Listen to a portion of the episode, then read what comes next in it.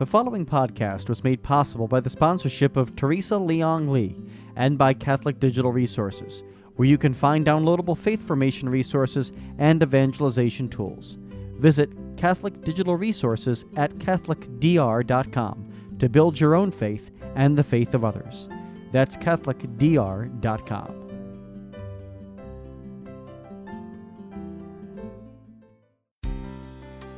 Good News Ministries of GNM.org presents Footsteps to Heaven.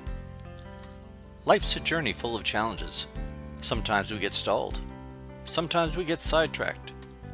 When we walk with Jesus in the power of the Holy Spirit to the destination that God the Father designed for us, the results are better than we could ask for or imagine. And now, here is your host, Terry Modica. I'd like to share with you the scripture from the book of Revelations that I think is probably the most important scripture for today's times. It's Revelations chapter 3, verse 16. But before I read that to you and unpack it for you, let's look at another scripture that's chapter 3, verse 16. What famous scripture comes to mind when you hear 316? John 3:16, right? This is where Jesus says, "For God so loved the world that he gave his only son so that everyone who believes in him might not perish but might have eternal life." This is the promise that Jesus is giving to everybody. God sent his son to die for us, to suffer. The, you know, our sins the sins of humankind are so destructive that we cannot get to heaven without Jesus taking our sins upon himself and doing this as an act of mercy for us so that we can join the eternal holiness. God, who is completely holy, we who are unable to live a completely holy lives, no matter how hard we try, we need that sacrifice of Jesus so that we can get to heaven too. John 3:16 is best understood in today's world, in my opinion, in light of Revelation 3:16, which goes like this. Jesus is saying, "Because you are lukewarm, neither hot or cold, I will spit you out of my mouth." Jesus is saying that anyone who has a mediocre faith, lukewarm in the faith, somebody who straddles the fence, neither hot nor cold, they have one foot in the world and one foot in the church. They go to church or celebrate Mass online because we're living in a time of, of the pandemic when a lot of churches are closed. And so we have to attend and receive spiritual communion online. In this environment, it is so easy to have one foot in the church, one foot in our faith life, and one foot in the world. One foot keeping us living in worldly compromises and worldly ideas, false ideas that are contrary to the te- teachings of the Holy Roman Catholic Church, contrary to the teachings of Scripture because every teaching of the Catholic Church is based on Scripture. And read the Catechism of the Catholic Church. Read any other church document that explains you know, social justice issues or the importance of going to Mass or, or whatever you want. It is footnoted with a lot of scriptures. All the teachings of the Catholic Church are based on Scripture. That's how we can say all the teachings of the Catholic Church are based on the leadings of the Holy Spirit. Jesus, who is the Word made flesh through the Scriptures, is speaking through the Holy Spirit, who is speaking through the Catholic Church. And yes, he also speaks through other Christian denominations, but the Catholic Church is the one that has the fullness of teachings that go all the way back to the earliest church, all the way back to the first apostles, the first priests, the first pope, which was Peter, all the way back to Jesus himself. And what we learn from this wealth, we call the deposit of faith. What we learn from this is how to live the holy life, how to be 100% on God's side of the battlefield, 100% building, working on our holiness, 100% for God, 100% wanting to purify from our lives everything that is not of God. But today we have, you know, we're, we've arrived at this very difficult time in history where there's this pandemic that has prevented almost everybody around the world from going to Mass and receiving the sacraments, at least for a period of time, which, if you're fully in love with the Lord, that's an excruciating period of time, and it's a time of of learning how to become intimate with Jesus without receiving him in the Eucharist. And for everybody else, it's a time of being challenged to think about how important is that Eucharist to us? You see, in order to get through these difficult times, which include a lot of other evils taking place in society, you can't watch.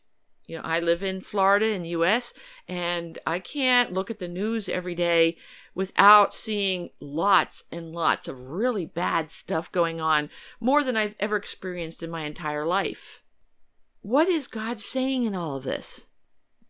Revelations 3:16 I believe is one of the very important things he is saying in all of this. We who are Christians who have adopted some of the lies, some of the teachings of the world because it's more convenient to us. And therefore, we've rejected some of the teachings or we've ignored some of the teachings of the Catholic Church. If that's the way we're living, we are we're according to Revelations 3:16, we're upsetting the stomach of Jesus. We're making him so sick to his stomach that he's vomiting us out. You can't get to heaven if Jesus has vomited you out. We have adopted so many compromises that we're not even aware anymore of rejecting a teaching of the church. We're not educating ourselves enough. Let me say this there are many, many Catholics today. Maybe you're not one of them. If you are fully living the teachings of the Catholic faith and fully aware of what's in Scripture and le- leading the life that is spirit filled based on the teachings of Scripture, then kudos to you. You are truly pleasing Jesus, and He is very happy with you. And yes, we all sin every day in some way. But if your intention is not to sin and you want to learn to become holy, to be purified, you you it's important to you to be purified.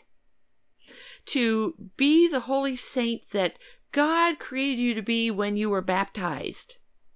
If that is your biggest desire, then know that God is very pleased with you and He appreciates every step you make in holiness, even if it's a baby step. But don't we know that there are many Christians today who have accepted some of the lies of the of the world. For example, how many kids to have. When I was first married, I was not Catholic. And when Ralph and I were engaged to be married, I visited one of my professors from college, and, you know, he had been a friend. And so I visited him and his wife in their home, and I was sharing with them the good news of my engagement to Ralph.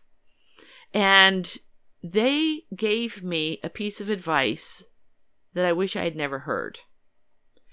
They said and it's something I'd heard from others. I mean, back in the 1970s, this was a big message that was going around very commonly. They told me when you have children, stop at two. Don't have more than two children because it is socially irresponsible to have more than two children. the world population is is getting too big and we need to stop at two children if we care about the world we care about others if we care about the starving people in africa. Starving people in africa are having many many kids you know? I was told to stop it too. i believed this lie because i'd heard it very often and at the time i wasn't catholic and didn't know the teachings of the catholic church.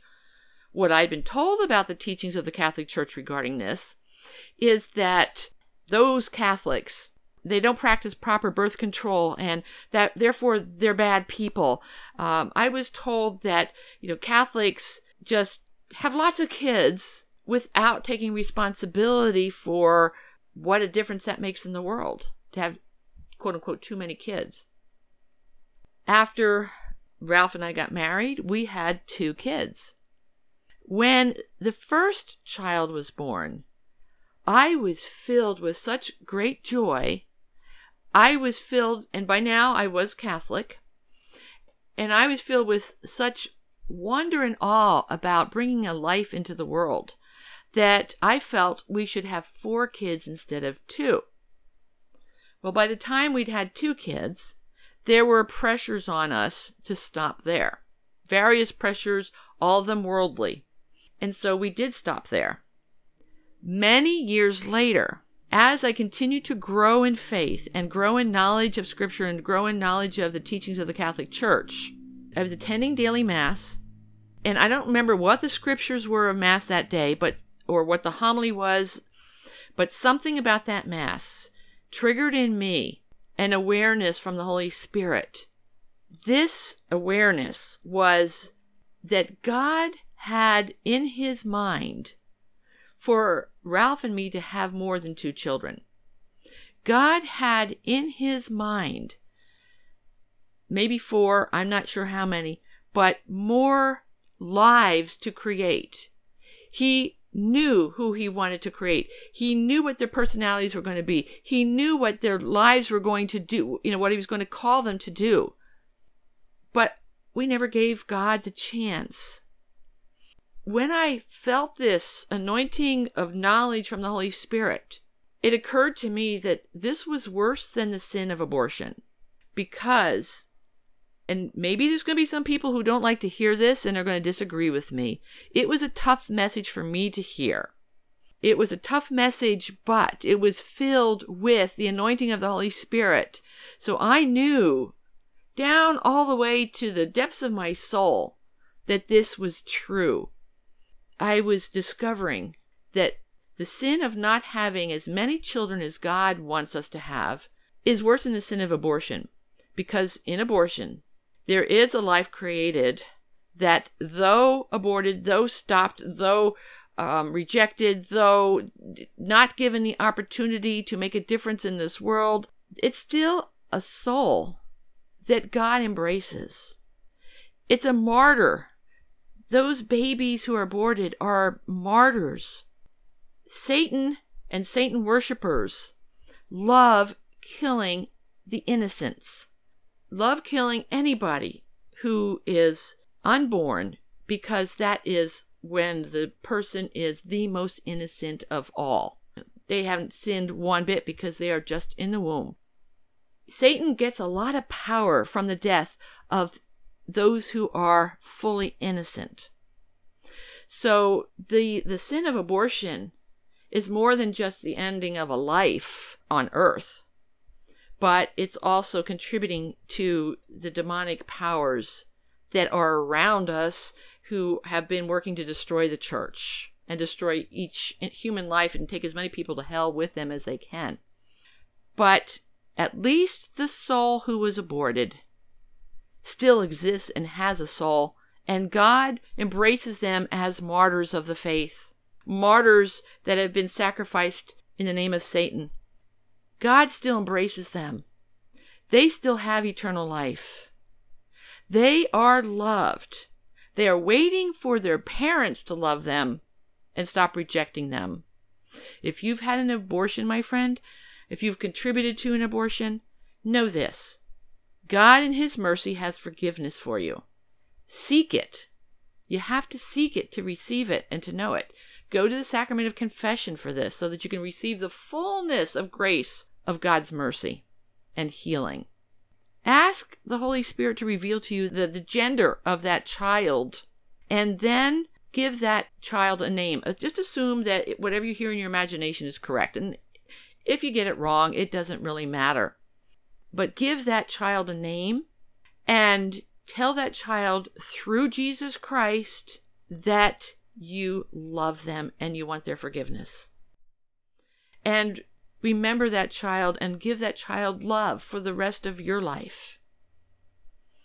But when we have, when we use birth control to say no to having more life, to giving more life, we are rejecting God's plans. We are denying God the opportunity to have what He wants to create, the persons that He wants to create.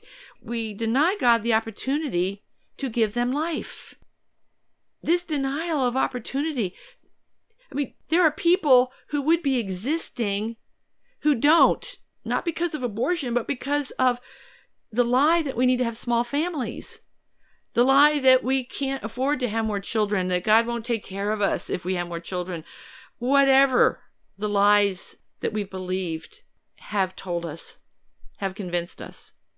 This is an example of living the mediocre faith, of being neither hot nor cold. We are straddling the fence when we are believing the lies of the world, living the lies of the world. It, it, it feels convenient. You know, when Ralph and I decided to have only two kids, we were thinking that this was the best financial decision to make for us. You know, we weren't, we didn't stop and pray, What do you want to do, Lord? Are you capable? We didn't have the faith yet to believe that God would see us through the financial extra burdens of having more kids, although God had already planted the seeds of that knowledge within us because we were Catholic now and the teachings of the church were available to us. So we were accountable. When I learned this in that mass that I attended, when that when the Holy Spirit revealed that to me, I ran to the priest after mass for confession. I couldn't get to him fast enough because I was horrified at what God, through His Holy Spirit, had illumined in me, had illuminated me to understand. And I want to be fully hot for the Lord, on fire for the Lord, not mediocre, not lukewarm.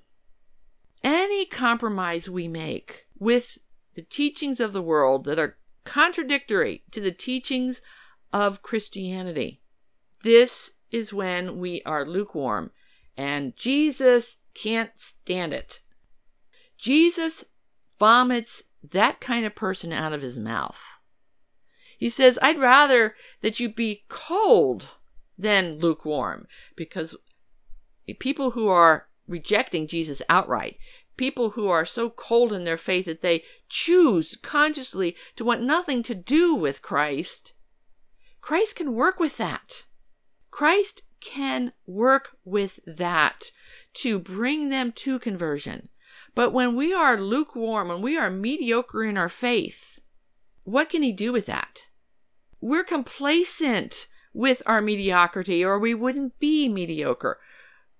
When we are complacent with where we are at on our spiritual journey, where we are at in our relationship with Christ, where we are at in growing in holiness, if we are satisfied with the way we are right now, if we're satisfied that our consciences are fine that there's there's nothing we're doing against what our consciences are telling us.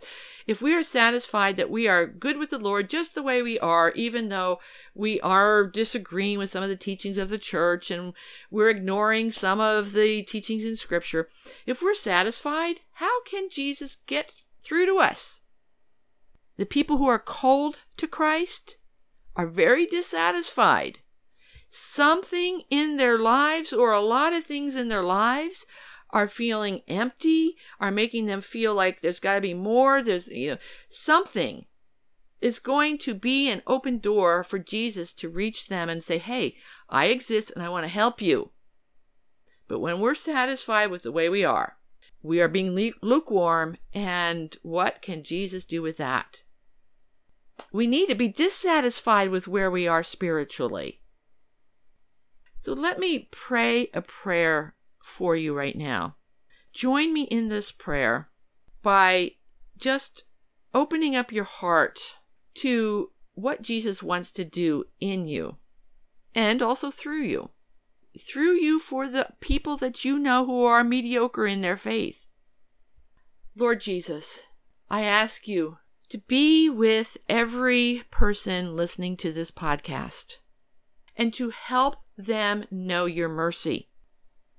Blow your breath of the Holy Spirit onto them to help them have an illumination of conscience in such a way that they will know where they are in danger of being vomited out of your mouth, Jesus. Give them an anointing of your Holy Spirit that will help them know how pleased you are with them and what is upsetting you about what they're doing, what they're believing, because it is not true, it is not of you, and it's and it's endangering their eternal salvation. Lord Jesus, I ask you to please anoint by your Holy Spirit the heart, mind, and soul of everybody listening to this podcast. And with your generosity of mercy, reveal to all of us the lies that we believe that you want to purge from our lives. Help us to be on fire for you, Lord, living fully on your side of the battlefield, fully on your side of eternity, your side of faith, your side of life. Come, Holy Spirit. And my friends, I ask you now to open up your hands as if receiving a gift from God. Come, Holy Spirit, fill me.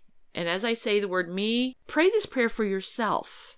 Afterwards, you can rerun this part of the podcast and pray it for those that you're concerned about, that you've been praying for, who are lukewarm in the faith.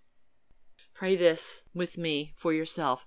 Come, Holy Spirit, fill me. Come, Holy Spirit, renew me. Come, Holy Spirit, you are the Spirit of truth. You are the teacher that Jesus promised to give us so that we would know how to live the Christian life. Come, Holy Spirit, teach me how I need to change. Teach me to be dissatisfied. Anoint me to be dissatisfied with the false messages I believe, with the lies that I've adopted, with the teachings of the world that are contrary to the truth, contrary to my eternal life, contrary to what Jesus did on the cross for me to receive eternal life. Come, Holy Spirit, you have my permission to change me. And my friend, I just want to invite you to take the next step. After saying this prayer with me, the next step is to get more involved in knowing what the teachings of the church are and knowing what the scriptures are, what the scriptures teach. Come to the Good News Ministries website, gnm.org. Sign up for the daily reflections, the Good News reflections, which are written about the, the readings from daily Catholic Mass. It unpacks those readings for your life, for your trials, for your struggles. It brings it down to home. It brings those scriptures down to home where they can help you the most. And they're available by email subscription. They're also available by text message on both WhatsApp and the app called Telegram. And they're also available on the website. You can just read it right there on the website. Also, avail yourself of the other resources that we have. Go exploring the website because everything there is is an unpacking one way or another of the teachings of the Catholic Church. God wants to fill your life with joy This is my last little tip for today. The joy that comes from being wholly on fire for the Lord, loving Him with your whole heart, your whole mind, your whole soul. Because when we love Jesus that much, we become aware of His comfort, His help in the times of trials that we are now in. We become aware of miracle power. We become aware of the goodness of God, the security of God, the affirmation of God, and everything that you need to help you get through these very difficult times that we're in with joy. Any lack of joy you have, any worry, any stress that has stolen your joy, any fear that has stolen your joy, is an indication that you are believing something that is not true. Ask the Holy Spirit to reveal to you what the truth is. And get off that fence. Jump fully onto the side of God where you live that truth with all your might. And at first, it might be difficult to live that truth because it's contrary to what you're used to.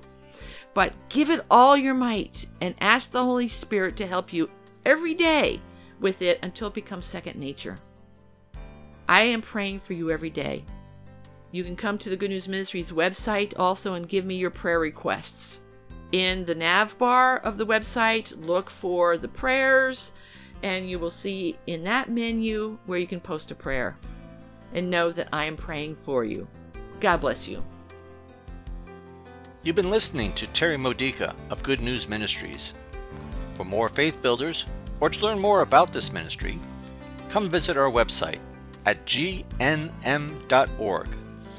You'll find online resources and lots more to help you know the Father's love and grow closer to Christ and be filled with the Holy Spirit. Visit gnm.org today.